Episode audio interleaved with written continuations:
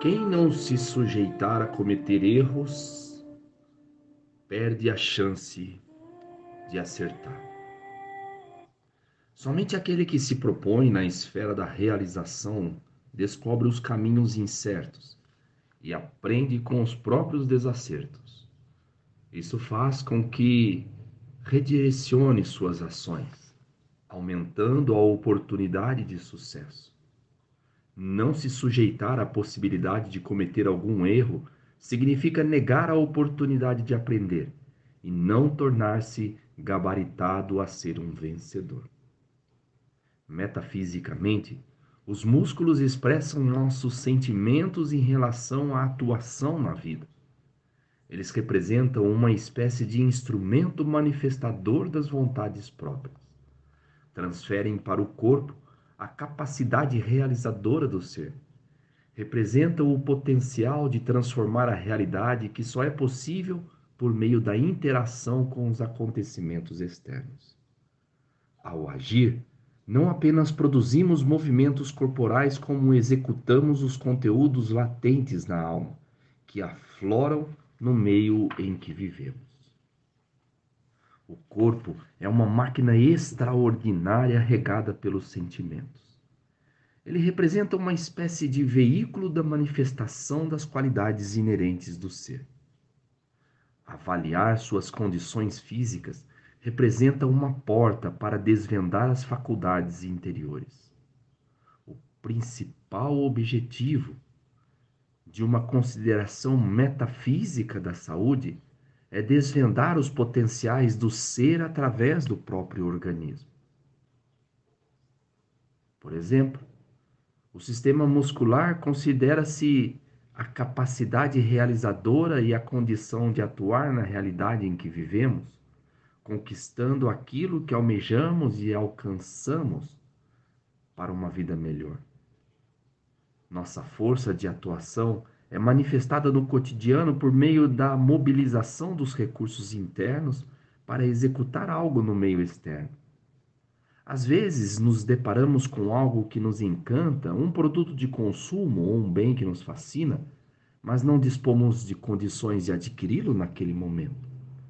Para conquistar esse intento, é necessário sentir que aquilo é tão nosso que em seu devido tempo estará em nosso poder.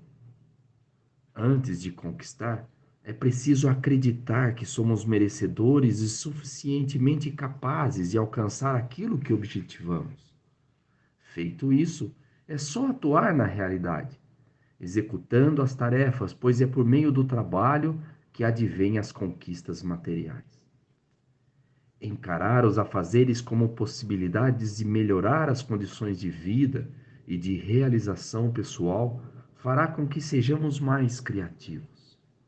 Passamos a ter ideias que proporcionarão mais condições de trabalho, ampliando os horizontes de atuação profissional.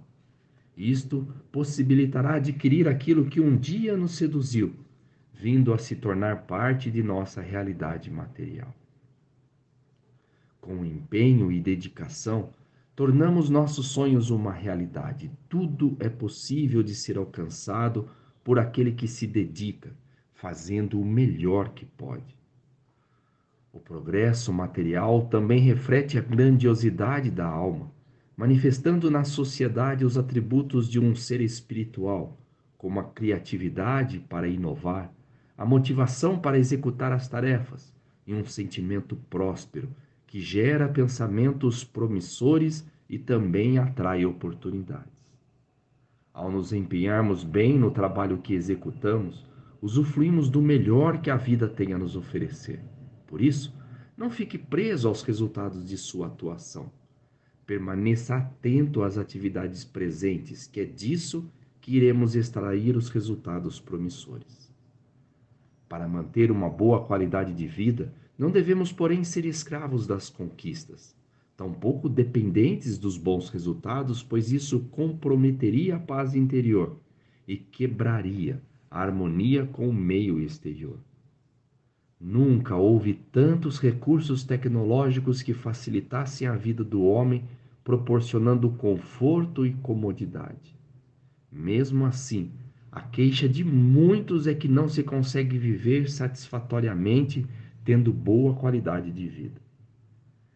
Essa necessidade parece até incoerente em se tratando dos tempos modernos, quando existe uma infinidade de produtos e entretenimentos desenvolvidos especialmente para esta finalidade. No entanto, eles não proporcionam aquilo que somente nós podemos desenvolver: uma boa condição interna. Nada que venha do meio externo é suficiente para determinar aquilo que sentimos. Um estado interior bom é cultivado por pensamentos agradáveis e, principalmente, crenças favoráveis ao bem viver. Jamais crendo que a vida é repleta de sofrimento. É preciso proceder no meio mantendo o respeito próprio e a harmonia com as pessoas que nos cercam. Somente quando estivermos bem interiormente, iremos apreciar as boas coisas que a vida nos proporciona. A instabilidade interior reflete negativamente na manifestação de nossos conteúdos no ambiente.